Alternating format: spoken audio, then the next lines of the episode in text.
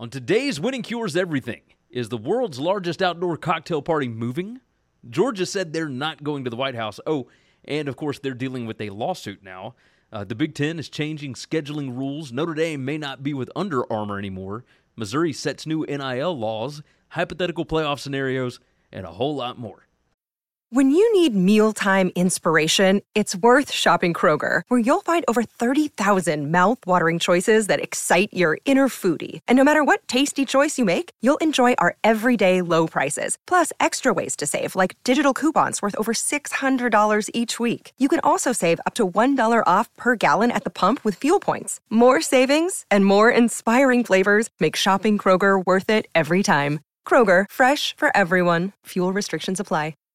Save big on your Memorial Day barbecue, all in the Kroger app. Get half gallons of delicious Kroger milk for 129 each, then get flavorful Tyson natural boneless chicken breasts for 249 a pound, all with your card and a digital coupon. Shop these deals at your local Kroger today or tap the screen now to download the Kroger app to save big today. Kroger, fresh for everyone. Prices and product availability subject to change. Restrictions apply. See site for details.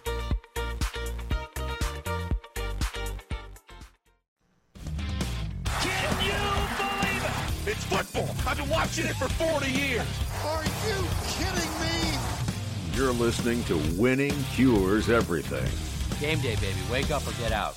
Here's your host, A confident young man, a superb athlete. Gary Seegers.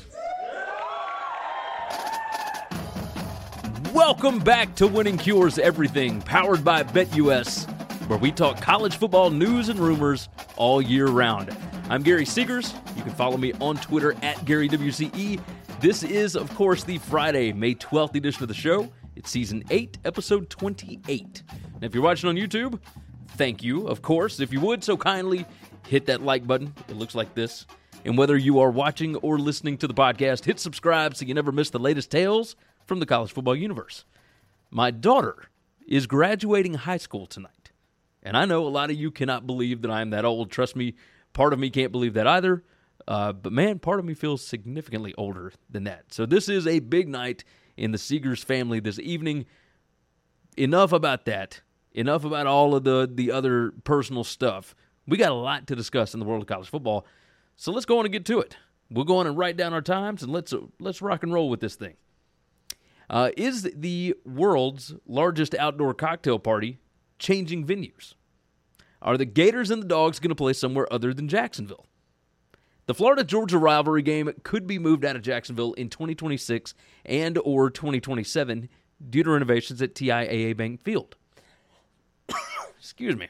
Uh, the game has been played in Jacksonville since 1933, uh, with only two exceptions. In 1994 and 1995, the game was played on campus sites uh, while the stadium was being renovated for the Jacksonville Jaguars. Uh, Florida Athletics Director Scott Stricklin told The Athletic that he is expecting the renovations to take two years. Uh, Jacksonville Mayor Lenny Curry said that the 2025 2026 seasons uh, could also be an option. So, you know, 2025, 26, 27, whatever it may be, right? If the game is moved out of Jacksonville, it's possible the Jaguars could actually move over to Gainesville, Florida for a couple of seasons.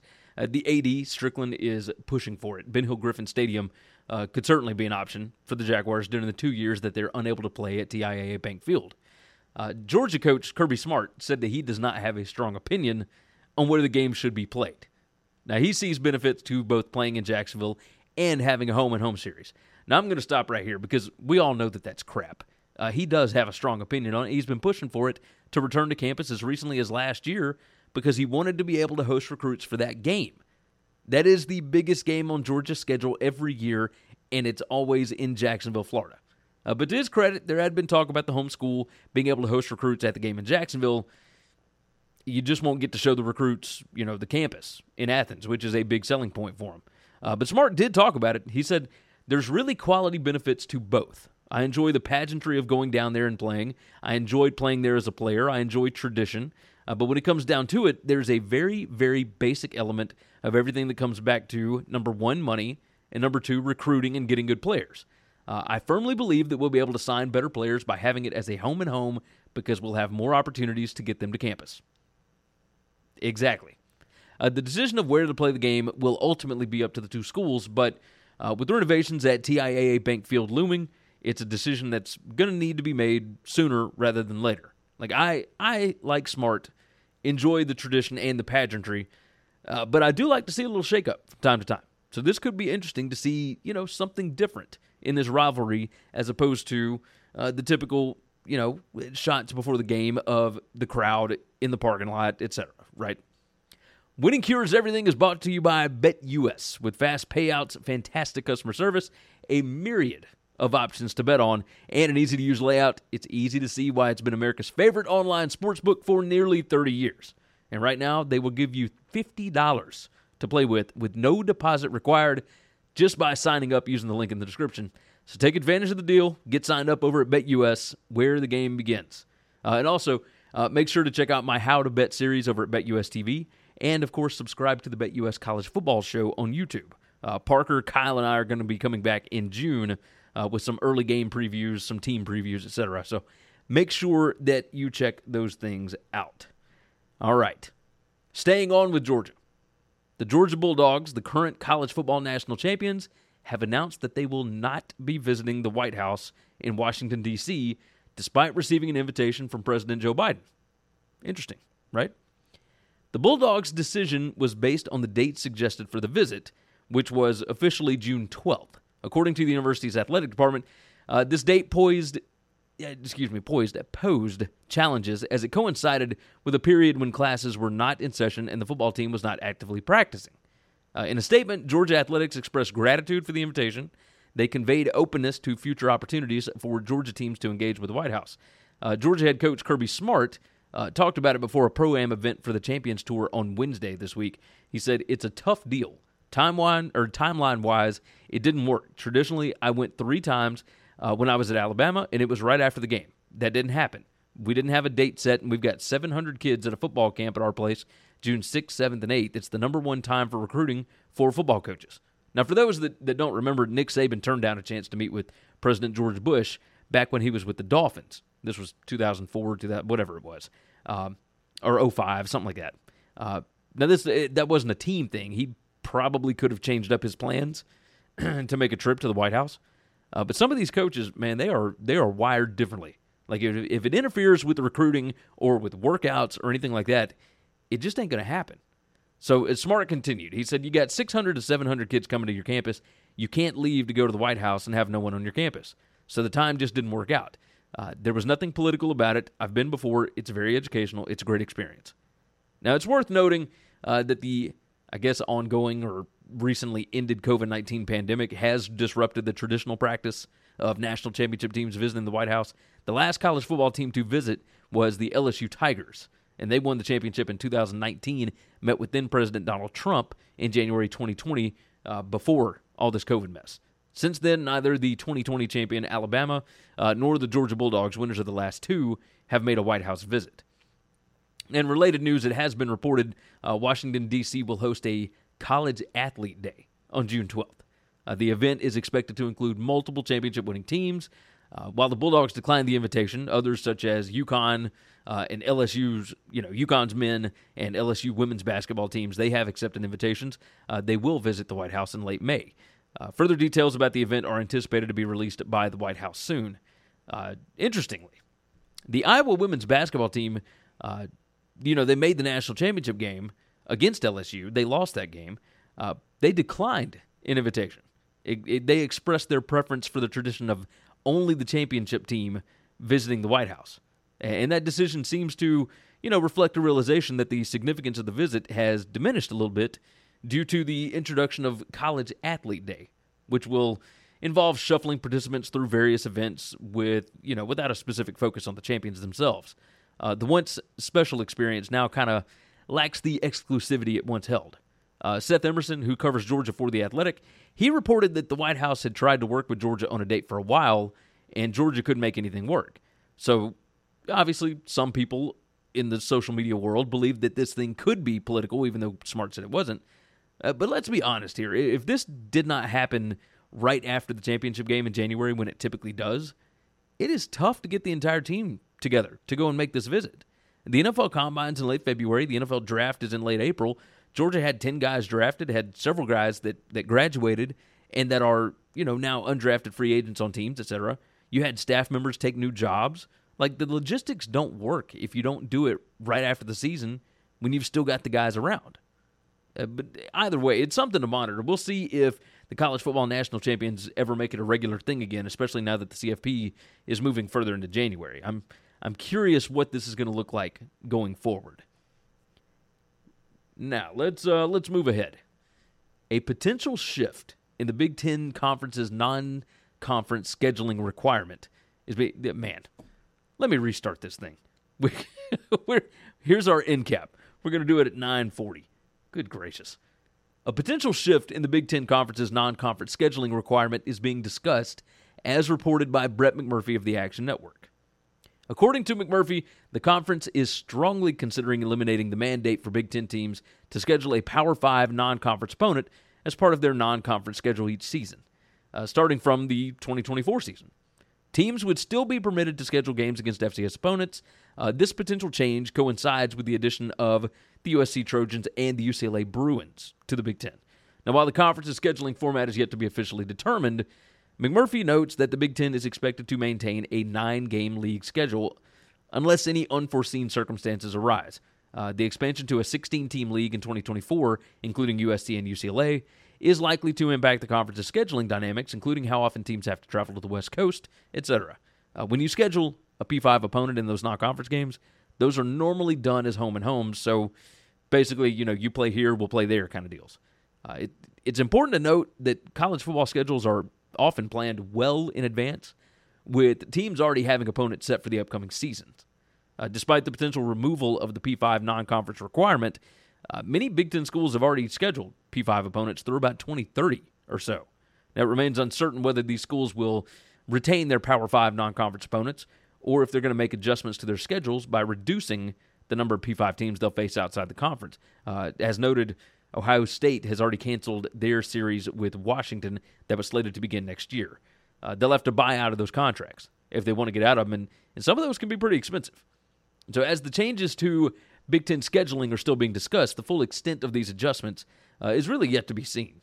However, it is evident that a shift is on the horizon.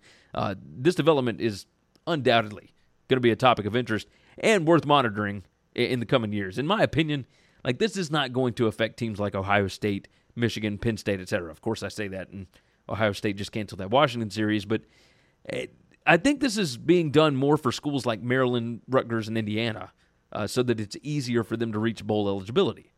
Like if the SEC moves to non-conference games, I imagine you'll see that P5 non-conference opponent requirement go away for them as well. Uh, you know, Ohio State just on Thursday they added home games with Marshall in 2024, and then 2029 they've got Nevada and Charlotte or Nevada, Nevada, whatever. We've been over this, uh, but it's those are both seasons where they don't have a P5 non-conference schedule yet. In 27 and 28 they play Alabama. In 30 and 31 they play Georgia. Like I don't think we're going to have to worry about this with the bigger teams. Uh, a big part of this is also the fact that in some years teams could have only four home conference games if you've got a nine game schedule, uh, and then they'll have five road games. It, it, a lot of those are going to include a trip to California. If you toss on another road P5 game, I mean, that, you're just getting ridiculous at that point. Only six home games. You've got six road games, all against Power Five opponents. It could include a trip to the West Coast. It could, I mean, all sorts of things. Like I, I do remember, however, I do remember being told uh, that with the expansion of the CFP to 12 teams, we were more likely to see better non conference matchups. Uh, I don't think that they took expansion into those thoughts. Uh, at the end of the day, the win loss record is going to matter a lot more than the strength of schedule. At least it appears. So it looks like the Big Ten is getting ahead of that as well. Uh, the SEC, of course, deciding between eight and nine games. Now the Big Ten may not require P5 non cons. Like, what a world we are living in with this scheduling game going on. I mean, it's it, this this sport's going to look drastically different going forward. Just unbelievable. Uh, on the other side, we got to talk about Notre Dame's apparel rights going to market, Missouri's new NIL advantage, Georgia athletics dealing with the lawsuit. We got hypothetical CFP scenarios and a whole lot more. Let's check out some things you should know about. Every Tuesday and Wednesday at 1 p.m. Eastern, expert game analysis only on the BetUS TV College Football Channel. If you haven't already, subscribe to the podcast on Apple, Spotify, or whatever's your favorite podcast app. And if your app allows it, leave a five star written review.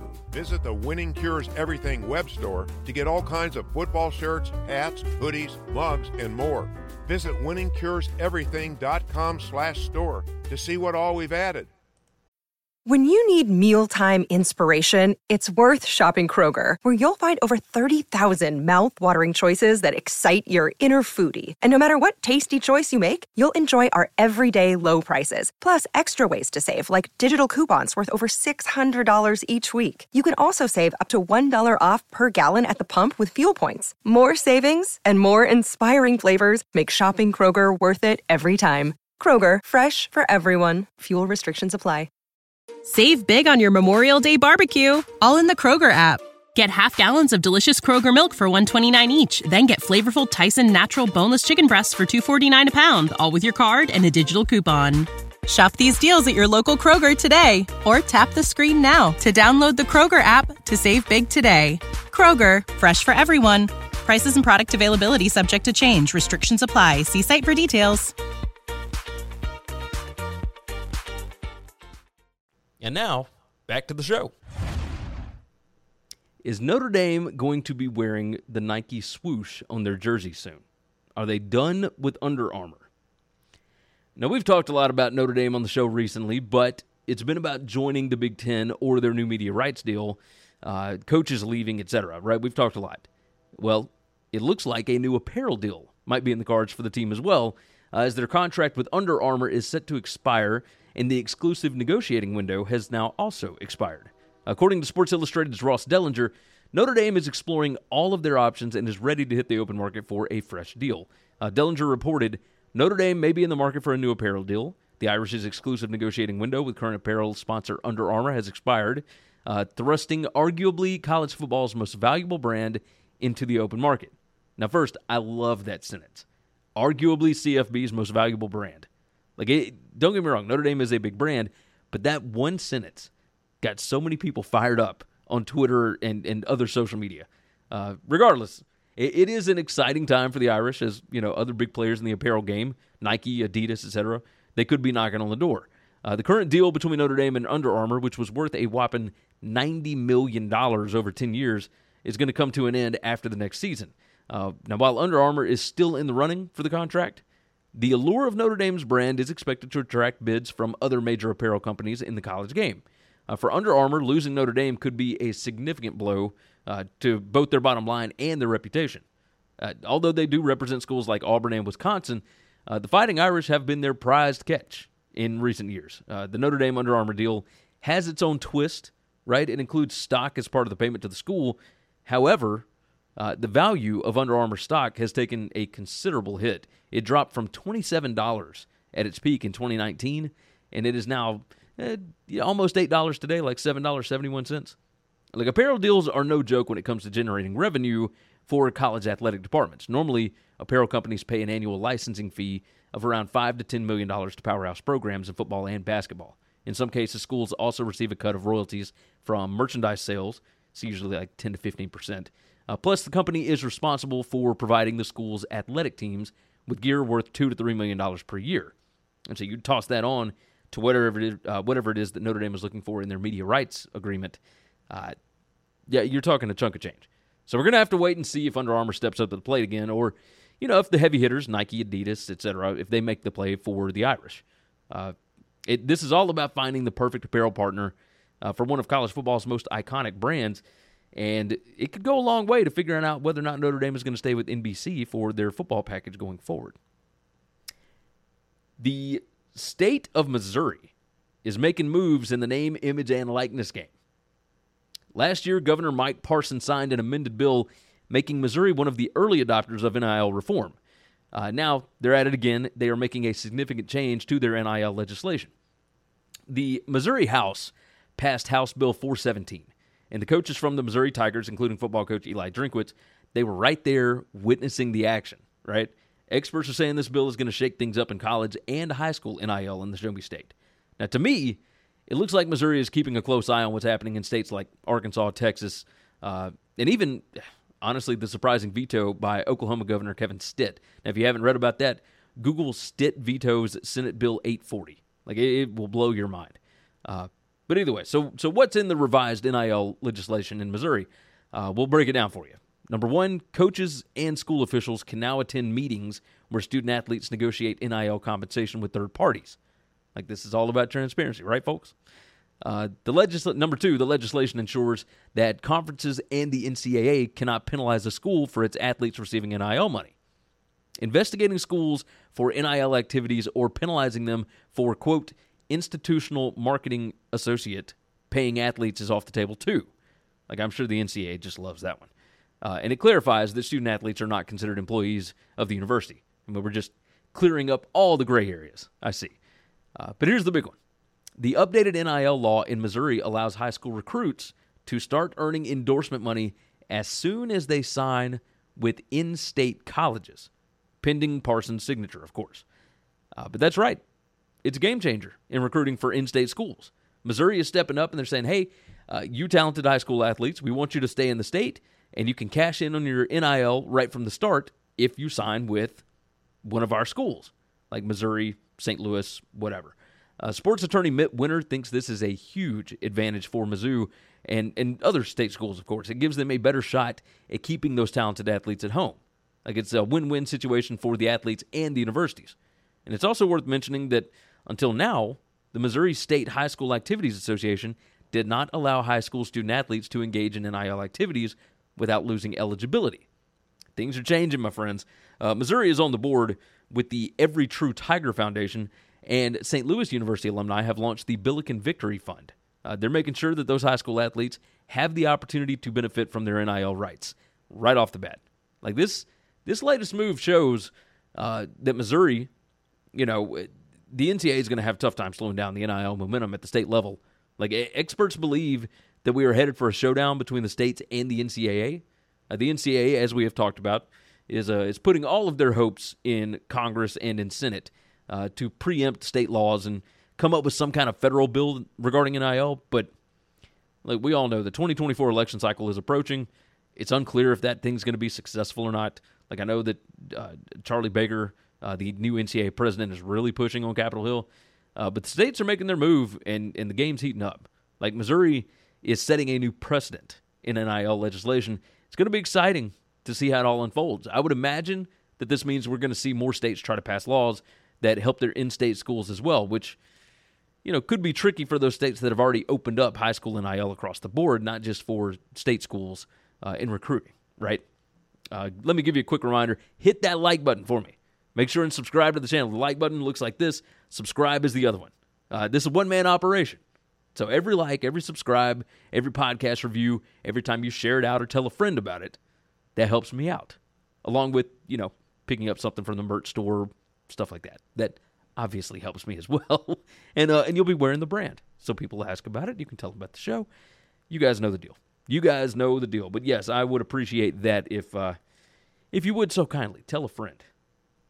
All right, Georgia Athletics is dealing with a lawsuit from the January tragedy that happened after the national championship celebration.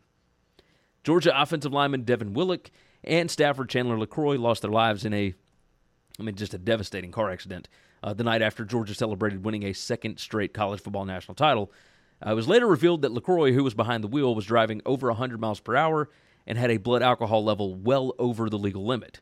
Now, it later came out that they were likely racing another car, and as a result, Star defensive lineman Jalen Carter had to face uh, misdemeanor reckless driving charges. Uh, Willock's father, he recently filed a $40 million lawsuit against uh, Georgia Athletics uh, and against Jalen Carter and the Chandler LeCroy estate.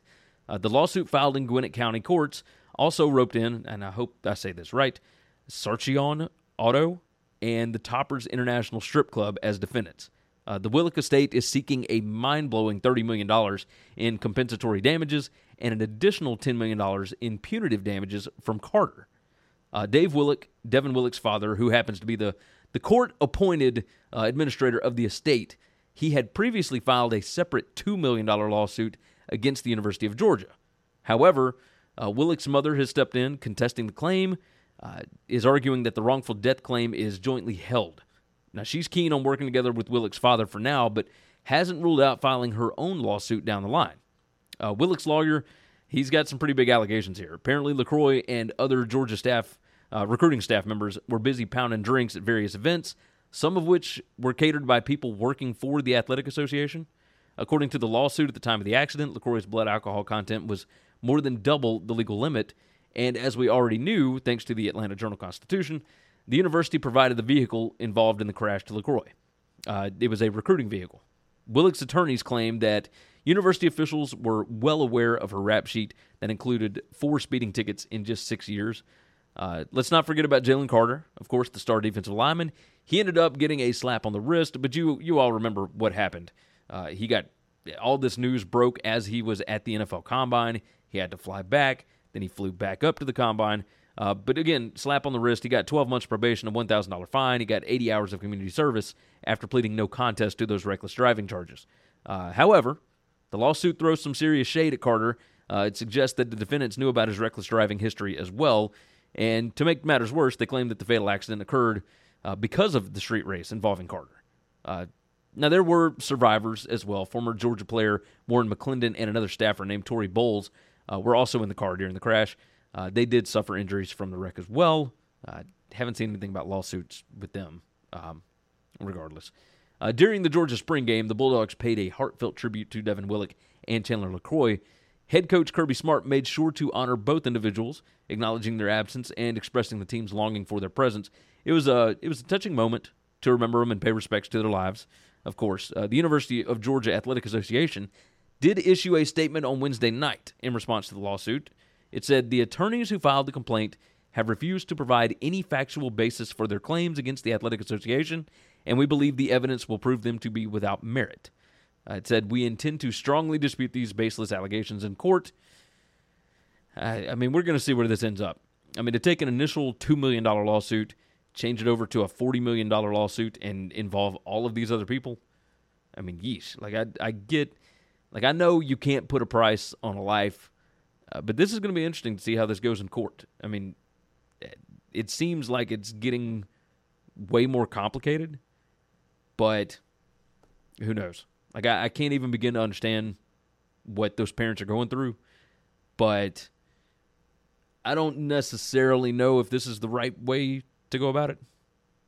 Uh, who who am I to judge? I'd, either way, it's going to be interesting to keep up with. I know that. All right, let's talk college football playoff scenarios. Uh, Greg McElroy recently analyzed a hypothetical situation that we have never seen in the sport. Uh, the five Power Five champs go undefeated. Who gets left out? Now, during an episode of Always College Football, McElroy answered a mailbag question about what the playoff committee would do if all five Power Five conference champions went undefeated. Now, the writer gave the example of Clemson, Georgia, Texas, Michigan, and USC. So McElroy, of course, dove right into it. As I'm sure some of you remember, this happened in the BCS back in 2004. Uh, Auburn was the odd man out after Oklahoma and USC ran through the Big 12 and the Pac 12. Now, could you imagine an SEC team being left out in that scenario these days? Uh, highly, highly unlikely. But either way, uh, he pointed out that when considering non conference matchups, Clemson would have a win over Notre Dame, USC would have a win over Notre Dame as well, Michigan would have a win against Ohio State, although Michigan's non-conferences. I mean, just bleh. Uh, Texas would have, or excuse me, Texas would have a win over Alabama. Uh, Georgia, the defending champion, does not have a particularly strong non-conference schedule, uh, but they will have an SEC championship game. So, again, uh, McElroy believes that Georgia's overall resume and the eye test, of course, would still impress the committee, especially since they've won the CFP the last two years. Uh, technically, that shouldn't matter but we all know, right? So in that scenario, five teams from five different conferences going 13 and 0, who gets left out? Now McElroy ultimately picked Clemson as the team that would miss out. Uh, he made it clear it's not a knock on the Tigers; it's a matter of simple math, right? You got four spots, you got five undefeateds. Which one is uh, less likely? The SEC and Big Ten champions very likely to have secured their spots, leaving everyone to wonder, you know, how the committee is going to evaluate Clemson, Texas, and USC along with their respective conferences. Now, I tend to agree with McElroy. Uh, why Clemson? According to him, it all boils down to how the committee would compare the ACC to the Big 12 and the Pac 12. Like if all three teams, Clemson, Texas, and USC, are barely scraping by with close wins, at that point it would be kind of difficult to predict their fate. Uh, you got to figure out factors like team performance in the final month, improvement over the season, playoff experience, you know, all that kind of stuff that would come into play. And I can understand his reasoning here. It all makes logical sense, right? But I'm a bit of a conspiracy theorist. Like the CFP is basically run by a group that wants to see the best TV ratings so they can sell it at the highest price. Right? I mean, you're you're still in a situation where you're working on contracts. You're trying to figure out what you're going to get after 2026 or I guess after the 2025 season. If Georgia and Michigan are automatically in, and we would assume that they will be even though they will have the the weakest non-conference resumes, uh, it comes down to Texas, USC, and Clemson as to which two are going to bring in the higher TV ratings, right? Like the LA powerhouse, the state school of the second most populated state in the U.S., or the second largest university by enrollment in the state of South Carolina. Like, you see where I'm going with this? You, you leave it to chance, you're not going to like the results, obviously. Uh, but let's keep in mind, this is an extremely unlikely scenario. It's just an off-season hypothetical. It's not real life. McElroy's analysis like that kind of sheds light on his perception of the, the current value of the ACC, but that's about it. So, I mean, we'll wait and see how the actual college football playoff field shapes up. But man, if this actually happens, like, could you imagine the drama? I mean, I live for this kind of stuff doing a college football talk show, right? I mean, this would be absolutely bonkers. Absolutely bonkers. Uh, I can't wait to see what would happen in a situation like that. Lane Kiffin, the head coach of the Ole Miss Rebels, he recently opened up about his special relationship with Alabama coach Nick Saban. Now, while Kiffin is known for his playful jabs at other college football coaches, his respect for Saban goes beyond casual banter, I guess we could say. Uh, during an interview on S, uh, excuse me, Sirius XM SEC radio, Kiffin discussed his admiration for Saban and uh, credited him with reviving his coaching career during their time together at Alabama. Now, Kiffin served as the Crimson Tide's offensive coordinator, and he's credited with helping modernize Nick Saban's formerly three yards in a cloud of dust offense, right?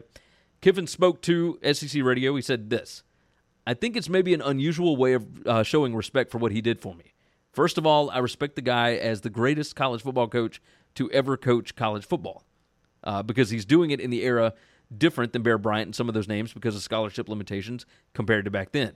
He said, Imagine Nick Saban had unlimited scholarships or like 150 players. If he could take 150 players, like good luck to everybody else. I mean, it would be Alabama and Georgia, I guess. So for him to do what he does is unbelievable.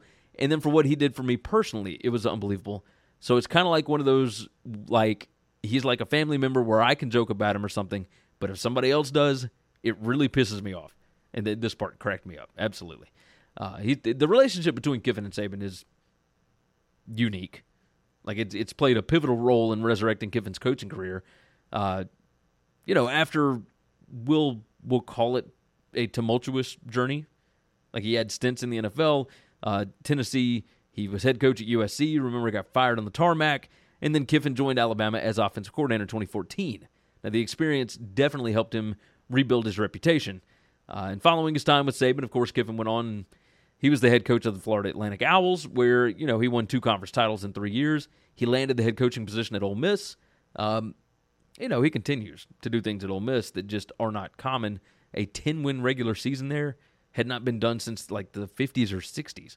It's just ridiculous. Uh, and despite now competing against each other regularly, like Kiffin and Saban maintain a mutual respect. Like I remain convinced that the reason that Kiffin didn't take the Auburn job is because he wants to be the coach at Alabama once Saban retires. Like you can't do that if you're the coach at Auburn. Now, whether or not that happens, it's all way up in the air, but their relationship has been one of the more fun ones to follow in college football. And so we'll we'll continue seeing it this year. Of course, they got a game this year. We'll see what the schedule looks like going forward, obviously, but that is what it is. All right, we have got some more things for you to know before we get out of here today. Uh, NC State at UConn. That has been moved to Thursday, August 31st. It's going to be broadcast on CBS Sports Network. It does always amaze me how many schools are willing to move their opening games to Thursday. Like, it, it does give a, a school nine days of rest before their week two game, so you got a bit of an advantage. But, you know, along with this UConn game, we've now got Nebraska at Minnesota and Florida at Utah on the opening Thursday of the season. Is what it is. By the way, we got a lot of options on that first Thursday. Uh, Paul Finebaum announced that Phyllis from Mulga, uh, the first lady of the Finebaum show, uh, she has passed away. Now, if you never heard her calls, she may be the most passionate Alabama fan in the world, outside of maybe Harvey Updike. Uh, but go YouTube some of her calls if you haven't. The world's a little bit darker today without her here. Uh, she will certainly, certainly be missed. The ACC meetings are next week, and there are rumors abound that news could break of members openly lobbying to leave the conference. Now, Clemson is the heavy favorite to make the most noise, so obviously, uh, let's keep our ears to the ground on this one. We'll, we'll see what ends up coming out of that one. And finally, last but not least, the Orange Bowl this season has been moved from an 8 p.m. kickoff to a 4 p.m. kickoff on Saturday, December 30th, because apparently the NFL decided to give ABC and ESPN a Lions versus Cowboys game at 8 p.m. that night. Now, the week before, week 16 of the NFL, a couple of days before Christmas, the NFL has two games on Saturday. December 30th, the day of the bowl game, the day of the Orange Bowl, etc. Uh, there's only one NFL game. And the next week, they'll have multiple games on that first Saturday in January. Uh, I'm going to assume that the New Year's Six Bowls have not done as well ratings wise as ESPN had hoped. So the NFL game, especially a Cowboys game, should help make up for that. Uh, ESPN would not have done this with the NFL if they felt like they had a good product with the New Year's Six stuff, right? Obviously, it's next year it changes. It's going to be a 12 team playoff. These games are going to mean more. The ratings should should be better. Uh, the New Year's Six games, I mean, they've been declining in ratings. Uh, you got guys opting out, uh, you know, to prepare themselves for the NFL draft, etc. It's interesting. We will now have a uh, an ESPN Saturday night NFL game after the Orange Bowl. This will be the first time in a long time that the Orange Bowl has not been at night. Either way. It's going to wrap up this edition of Winning Cures Everything. Again, uh, if you haven't already, click the like button for me. You guys know what it looks like right there. And, uh, and make sure that you're subscribed to the channel and the podcast. Like, remember the goal. I'm trying to get to 10,000 subscribers on YouTube this year. And, uh, and jump in the comments. Like, I want to know what you think about everything that we discussed today. Make sure you get signed up at BetUS. And as always, if there is something you want me to talk about on the show, feel free to hit me up. It's at Gary WCE on Twitter, or you can email me, Gary at winningcureseverything.com, or as I mentioned, you can always toss it in the comments or a podcast review on Apple Podcasts, etc. I hope you guys have wonderful weekends. Until next time, take care of yourself, take care of each other. Uh, God bless college football, and hopefully, all your tickets cash this week. Thanks for listening to Winning Cures Everything. Make sure and follow me on Twitter at GaryWCE. If you want to toss in a question, you can email me, Gary at winningcureseverything.com. Make sure and hit that subscribe button, and we'll see you next time. This is the story of the one. As a maintenance engineer, he hears things differently. To the untrained ear, everything on his shop floor might sound fine, but he can hear gears grinding or a belt slipping. So he steps in to fix the problem at hand before it gets out of hand. And he knows Grainger's got the right product he needs to get the job done, which is music to his ears. Call, clickgrainger.com, or just stop by. Grainger, for the ones who get it done.